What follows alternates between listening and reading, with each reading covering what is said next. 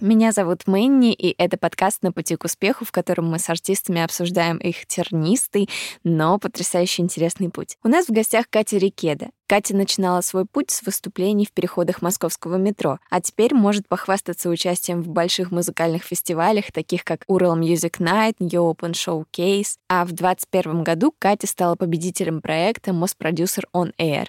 Катя, привет. Привет.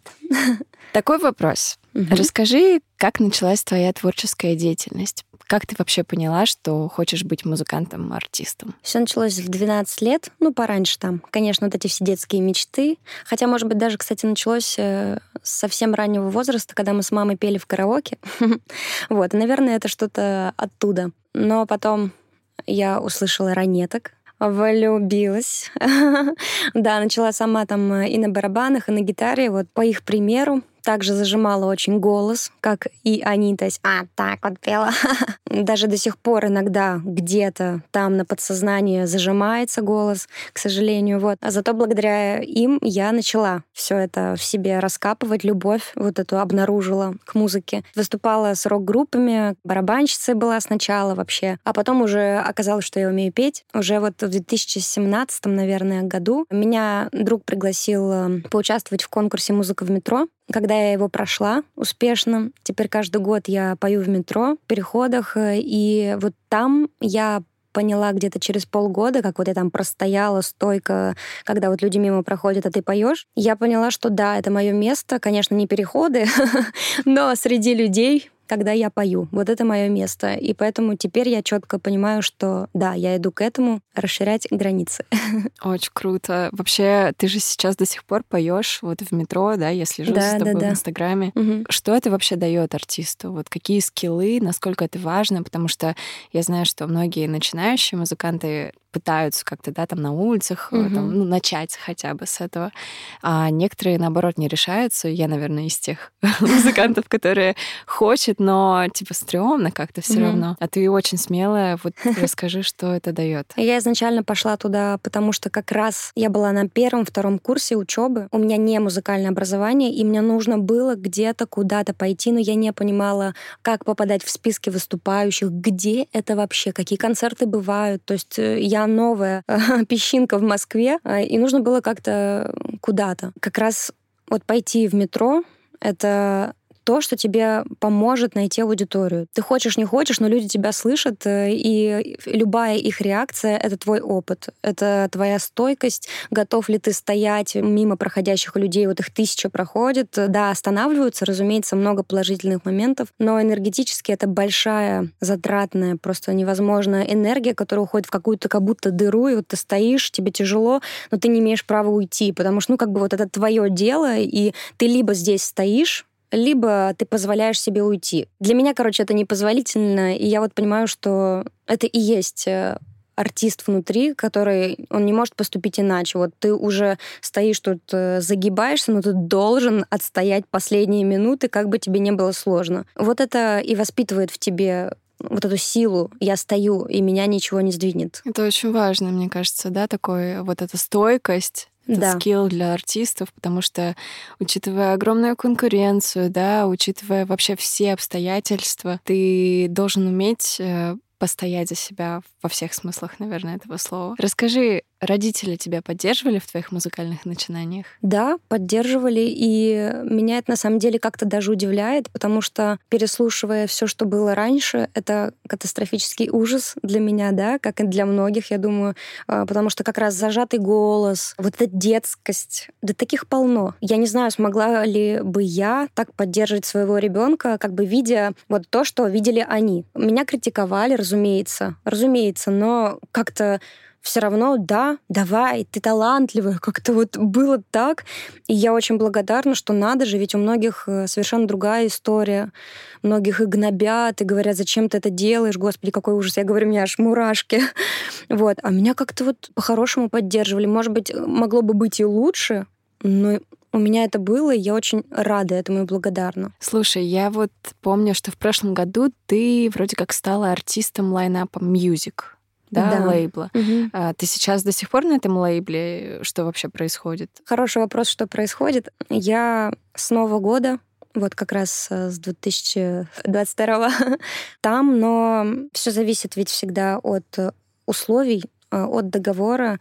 И, по сути, пока что, к сожалению, как я одна была, я так одна и сражаюсь к сожалению. Но это в силу различных обстоятельств. Такие дела. Ну, то есть ты все еще с ними, да? Ты никуда не ушла, просто да, да, да, конечно. Большая и пауза, я, скажем. Я хочу верить в лучшее, я хочу верить в людей и надеюсь, что всякая разная темная э, сила покинет, в общем, это место, угу. наш мир, и все как-то будет хорошо. Мне хочется в это верить. Даже если это розовые мои мечты, я хочу в них верить. Пусть будет все хорошо. А вот э, как ты попала на этот лейбл? Расскажи. Зоя Скобельцина, я была ее фанаткой. Два года подряд я просто изучала все, что она говорит. Э, она читала лекции о том, что должен делать артист. Я все это делала, и у меня все пошло в гору благодаря вот каким-то ее наставническим советам, хотя это было, естественно, не для меня, это было для слушателей, для зрителей таких же артистов молодых, совсем как я. Но для меня это очень много сделало внутренне. То есть э, я чувствовала, что я не одна, хотя, естественно, Зоя обо мне особо и не знала. Но для меня это было очень значимо, и я всегда хотела оказаться рядом с ней, чтобы она стала, может быть, каким-то моим наставником, э, просто командой, э, семьей в идеале. Поэтому я вот очень к ней стремилась и вот достремилась. Я очень желаю тебе, чтобы твоя работа с этим лейблом продолжалась и была очень успешной, потому что это очень сложно попасть, да, все артисты пытаются, стремятся, и когда попадаешь, хочется, чтобы все получилось. Да, да, очень. Расскажи, есть ли у тебя какая-то команда, и как ты вообще относишься к командной работе именно в музыкальной сфере? Я мечтаю о команде. Я мечтаю о группе музыкальной, полноценной, когда все хотят, любят, песни, которые они делают. Я мечтаю о такой команде, которая будет идти вперед вместе со мной. По факту, вот только сейчас как будто собираются какие-то кирпичики, но я всегда одна, к сожалению. Я вот как вот этот э, боец, которому вот надо, и он идет один, страдает от того, что он один. Какое-то чувство недооцененности. Очень, в общем, тяжело эмоционально, но ты все равно идешь, потому что не можешь назад куда, в смысле, как бы я иду, и мне только это и нужно. Наверное, команда — это те люди, которые хоть как-то с тобой взаимодействуют и помогают твоему продвижению хоть как-то. И вот такие люди. У меня есть аранжировщик, очень люблю и обожаю. Он вместе со мной ищет звук, ищет э, направление, которое было бы именно моим. Это вот очень сложный путь, но у меня есть такой человек. К сожалению, он не может со мной выступать э, в силу возраста и здоровья, к сожалению. Но это тот человек, который... Вот если бы он выступал, то я была бы самая счастливая артистка. Вот. Но, к сожалению, только в качестве аранжировщика пока. И вот сейчас у меня есть басист и каханист. Как будто бы они со мной собираются в хороший путь. Поэтому я думаю, что мы сделаем концерт осенью, и вот мы будем этой командой. Если не секрет, как ты искала этих музыкантов? Потому что вот я сама искала, у меня есть небольшая команда, мы выступаем иногда, но мне постоянно пишут, а где искать? Угу. А как, типа, бесплатно сделать так, чтобы музыканты с тобой играли?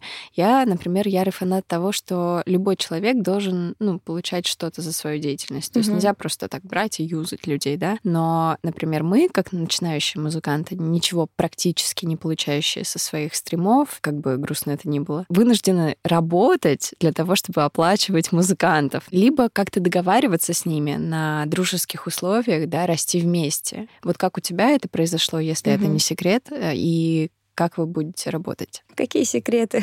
было бы что скрывать. А, на самом деле, у меня было где-то, допустим, четыре каких-то коллектива, попыток быть коллективом, где-то четыре, наверное. Те, кто как будто бы готовы что-то делать, они по факту являются какими-то безответственными людьми, не так заинтересованными, как мне надо. Естественно, мы же все эгоисты, нам нужно, чтобы на, нашу музыку превозносили и все такое.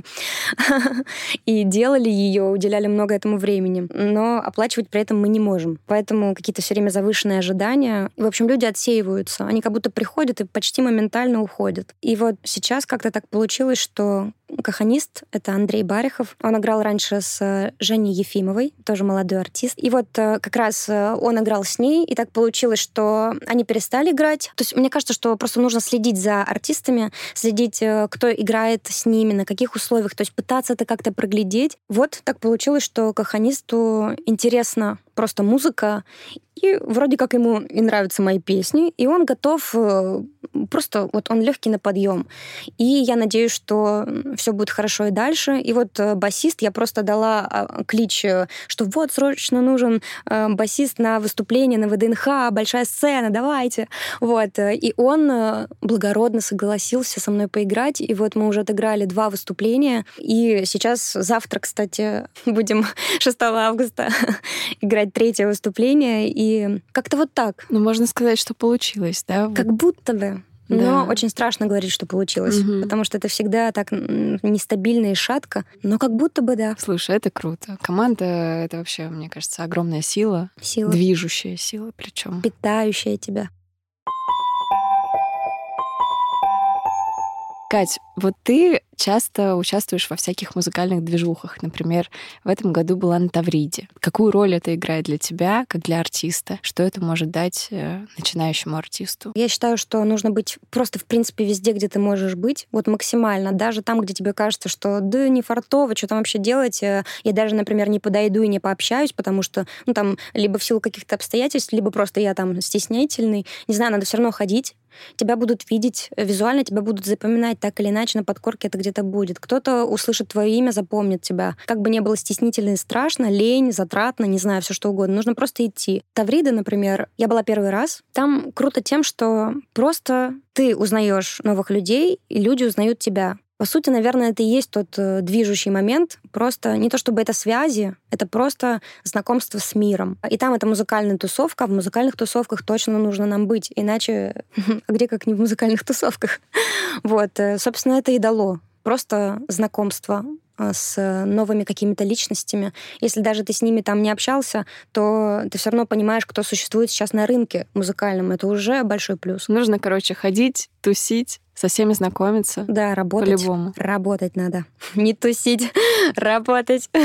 Тусовки как рабочий момент артиста, да. В какой момент ты поняла, что музыкальная сфера деятельности это не только там песенки написать, да, под гитарку, а еще продвижение, создание образа. Угу.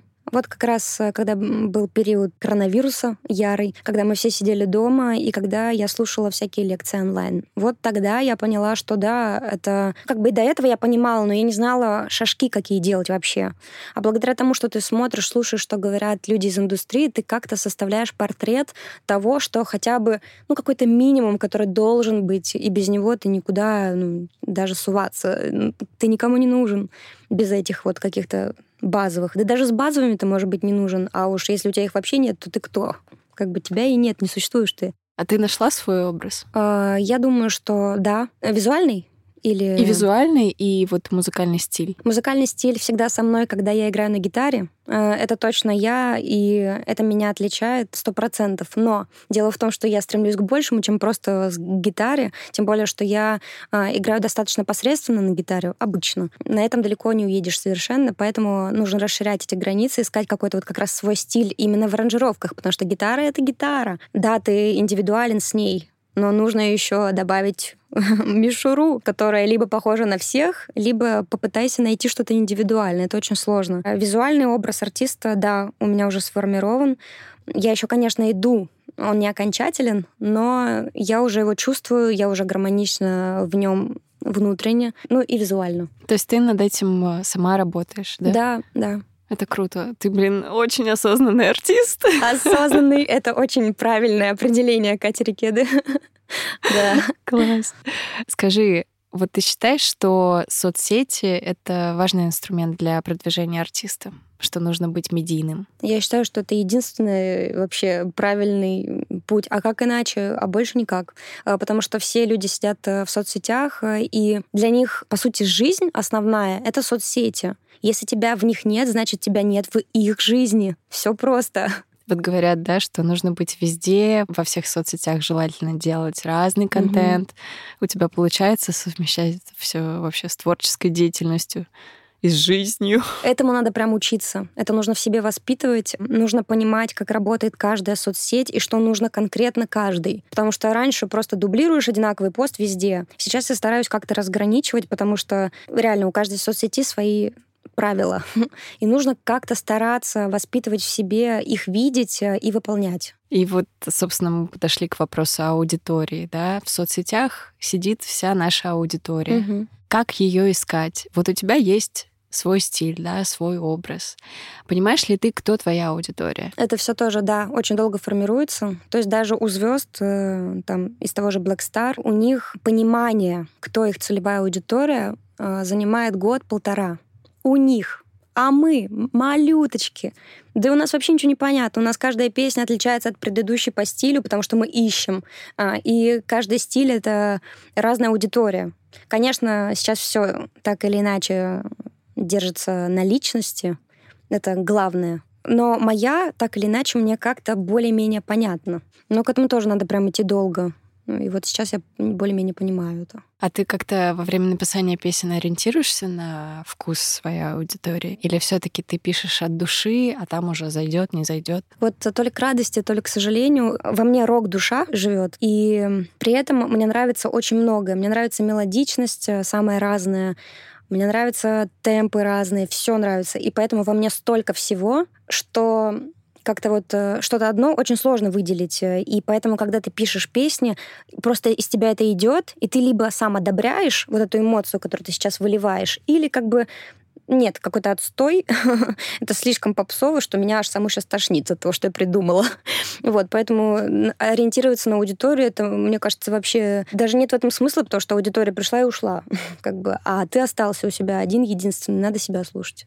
А вот что касается, например, трендовой музыки, вот знаешь, иногда думаешь, это я, наверное, больше про себя, конечно, говорю, что вот ты начинающий маленький инди-артист, да, и тебе хочется с каждой песней расширять аудиторию, чтобы с каждым разом она становилась все больше, и, соответственно, ты думаешь, ну, надо написать какую-то трендовую песню, да, которая более зайдет на, ну, как-то массовую аудиторию. аудиторию да, да. Да. да, Но с другой стороны, получается такая дилемма, что ты вроде хочешь от души, а вроде и для народа надо. Угу. Вот как э, бороться с этим, как это совмещать? Вот здесь как раз тоже моя радость, что я разнообразна внутри души там своей. И поэтому у меня есть основа, которая позволит мне сделать массовый продукт. То есть у меня это есть, мне это не чуждо. Просто это нужно сделать вкусно, как-то суметь. Вот это уже другой вопрос. Это дело вкуса, дело ситуативности. У тебя либо это пришло, э, либо попался какой-то аранжировщик, который действительно вот э, он сделал это как бы на массу, еще это и в тебе окликнулось. Это все очень сложный процесс, но я могу написать что-то массовое. Я могу это сделать и выпустить, мне не будет это чуждо. То есть ты от этого не бежишь и Mm-mm. М-м. к этому и, и не бежишь, да? Я бы хотела написать, очень хотела бы написать трек, который который меня прокормит, конечно, безусловно, но это сложно сделать, это сложно найти, потому что, по сути, кажется, как будто, ну вот каждая моя песня, в принципе, она массовая. И если их а, как-то в нужную аранжировку посадить, то, в принципе, она станет такой. Но как-то у меня не находится этой аранжировки, и как-то не складываются звезды. И это дело во мне, я думаю а не в моих песнях. Ты выступаешь как уличный артист. Ты же зарабатываешь, получается, на этом какие-то угу. деньги. У тебя есть еще помимо музыкальной деятельности основная работа, за счет которой ты живешь, или ты полностью обеспечиваешь себя за счет музыки? Да, только за счет музыки, потому что я еще и пою в ресторанах. Ничего себе. Этого очень мало, а, но это есть как бы вот эти выступления в кафе, каких-то барах. Да, я выступаю, пою кавера. Никуда от этого не уйдешь, но я и не страдаю в этом. Как бы я люблю музыку, и не только свою петь. Э, и поэтому, да, только музыка. Раньше я еще зарабатывала аниматорством, то есть я развлекала детишек, и я до сих пор это очень люблю. Правда, это очень энергозатратно, но для меня это был всегда кайф. Так как я сейчас работаю тоже в энергии, Музыка — это же энергия. Ее нужно очень четко и много в себе иметь. Детки у меня ее забирают, поэтому так или иначе мне пришлось уйти от аниматорства и зарабатывать только музыкой. И кое-как это выходит, кое-как, но на музыку хватает. Это самое главное. Главное, чтобы хватало на э, свой же бизнес, грубо говоря и вот чтобы ты могла вкладывать это в песни. Слушай, мне кажется, это действительно большое достижение. Да.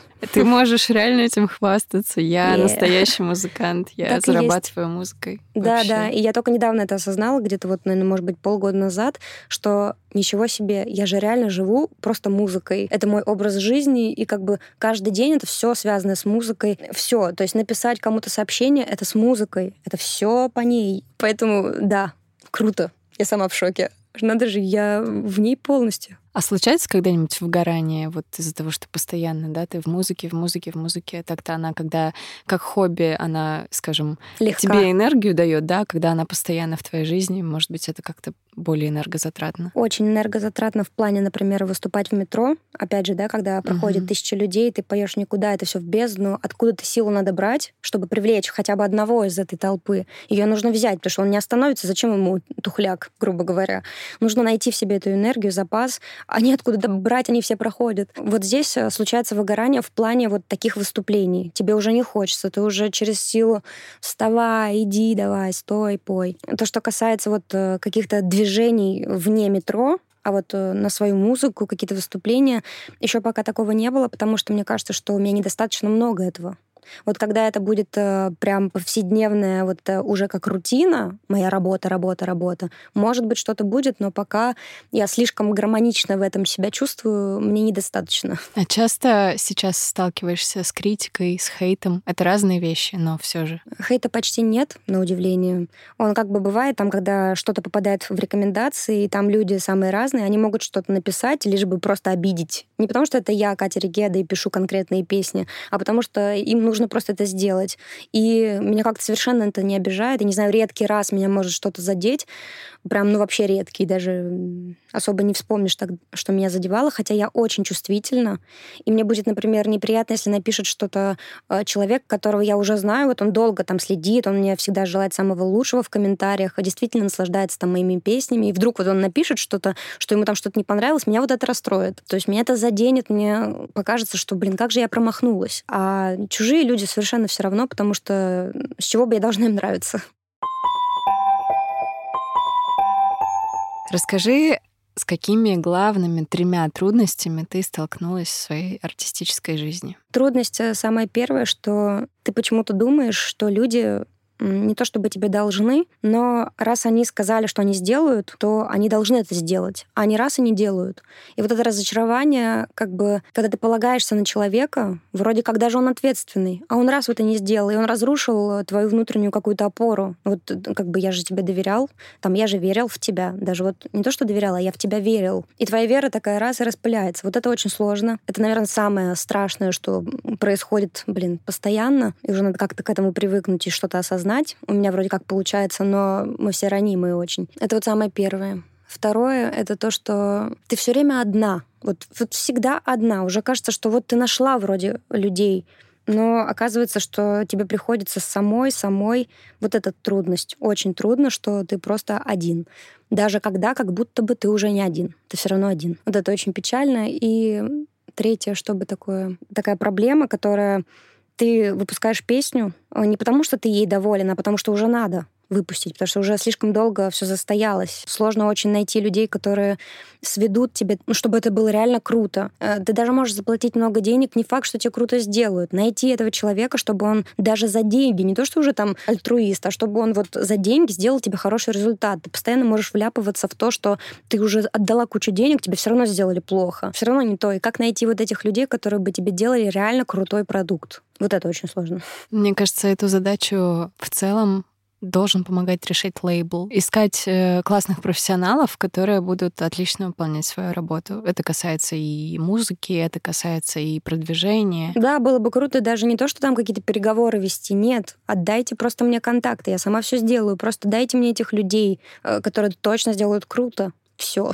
Были ли такие моменты, где приходилось перешагивать прямо через себя? Перешагивать приходится, когда опять же, у меня вот все в людей упирается, когда они вот что-то либо не выполняют, либо оттягивают максимально, и приходится перешагивать через себя, чтобы в них почему-то верить. Вот это очень сложно, потому что, казалось бы, вот они уже показывают тебе всего себя, ты этим недоволен, но лучше людей вокруг нет, поэтому тебе приходится через себя перешагивать и продолжать верить. Ты говоришь про что-то конкретное или так в целом, что люди как бы не оправдывают ожиданий, которые они как будто на себя возлагают? Вот дело в том, что они возлагают на себя сами. Они угу. говорят, что я сделаю, но они не умеют отвечать за свои слова. И вот это самое просто идиотское, что может происходить, потому что ты уже даже деньги им платишь, они все равно не выполняют. Они почему-то считают, что они вправе забирать чужое время. Почему они так считают, я не понимаю. А, например, сейчас э, есть э, в моей жизни, к сожалению, такой человек, который снял мне клип два года назад. Клипа нет. Почему? Потому что Катя постоянно пишет, ну что, ты уже сделал? Сейчас, сейчас. И вот так продолжается два года, и это просто чокнуться. Почему он имеет вообще в своей голове такое право забирать мои ресурсы, мое время, кто он, почему он не выполняет свои обязанности, которые он сам на себя возложил. Я не понимаю этого. И таких так много. А еще это мужчина. Он что? Почему он не может за свои слова ответить? Что это такое? Я не понимаю. Почему? Я не понимаю. Да, хочется, чтобы все люди были добрыми, хорошими, да, и ответственными особенно. Да, вот на самом деле самое главное, чтобы просто держали слова, потому что люди очень много говорят, и было бы круто, если бы это соответствовало их делам. Было у тебя такое, что ты вложила очень много сил, времени, возможно, даже денег, и выхлопа не получила такого, какого ожидала? Кстати, нет, не было такого ни разу, потому что я как-то изначально понимаю, что Катя, все поэтапно, все понемножку. Ты придешь к этому, но просто нужно время. То есть я изначально это понимаю. Конечно, я мечтаю о какой-то удаче и невозможному взлету моей какой-нибудь новой песни, что я там в хит-парадах, у меня куча стримов. Но я понимаю, я адекватно, что сейчас таких, как я, ну просто тысячи, миллионы, э, и дорваться до сердец, до ушей хотя бы до ушей. Очень сложно. А руки опускались когда-нибудь? Нет, не опускались, потому что, я говорю, это либо в тебе есть, и ты просто ну, не можешь без этого. Да, это тяжело. Э, это как э, отношения с человеком, когда, не знаю, вот, вот ссора огромная, и вам тяжело сойтись. Вот если тебе это надо, ты продолжишь э, стараться как-то все наладить.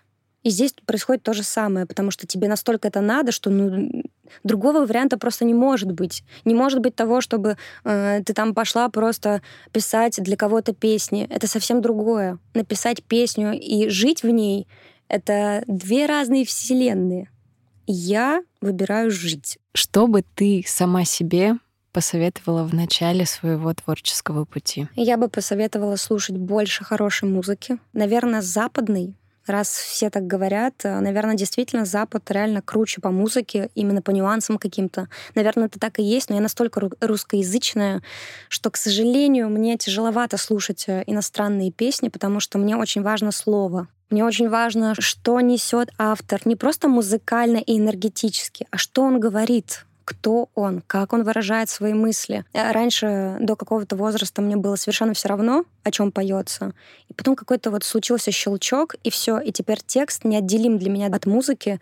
И мне это очень важно. И поэтому я бы сказала, Катя, просто вот бери западную музыку, слушай ее, заставляй себя, выслушивай всякие нюансы, что у них происходит, как они это делают. Слушай, пожалуйста, пусть это развивает твой вкус. Вот это бы я сказала. Остальное вроде у меня все было. Класс. Спасибо тебе огромное за этот подкаст. Ребята, подписывайтесь на Катю Рикеду во всех соцсетях. Она очень сильная, очень вдохновляющая, и все у нее получится. Спасибо большое. С вами была Мэнни и подкаст «На пути к успеху». Подписывайтесь и делитесь подкастом с друзьями, ставьте лайки, звездочки, пишите комментарии. Это поможет нам попасть в рекомендации и вдохновить чуть больше людей. Слушайте нас на любой удобной платформе. Это может быть Яндекс Музыка, Apple подкасты, Google подкасты, YouTube, ВКонтакте, Soundstream или CastBox. А чтобы каждый день получать порцию вдохновения и не пропустить новые выпуски, подписывайтесь на мои соцсети Дзен, Телеграм-канал и группу ВКонтакте. Верьте в себя и смело идите к своим мечтам, как это делают наши герои.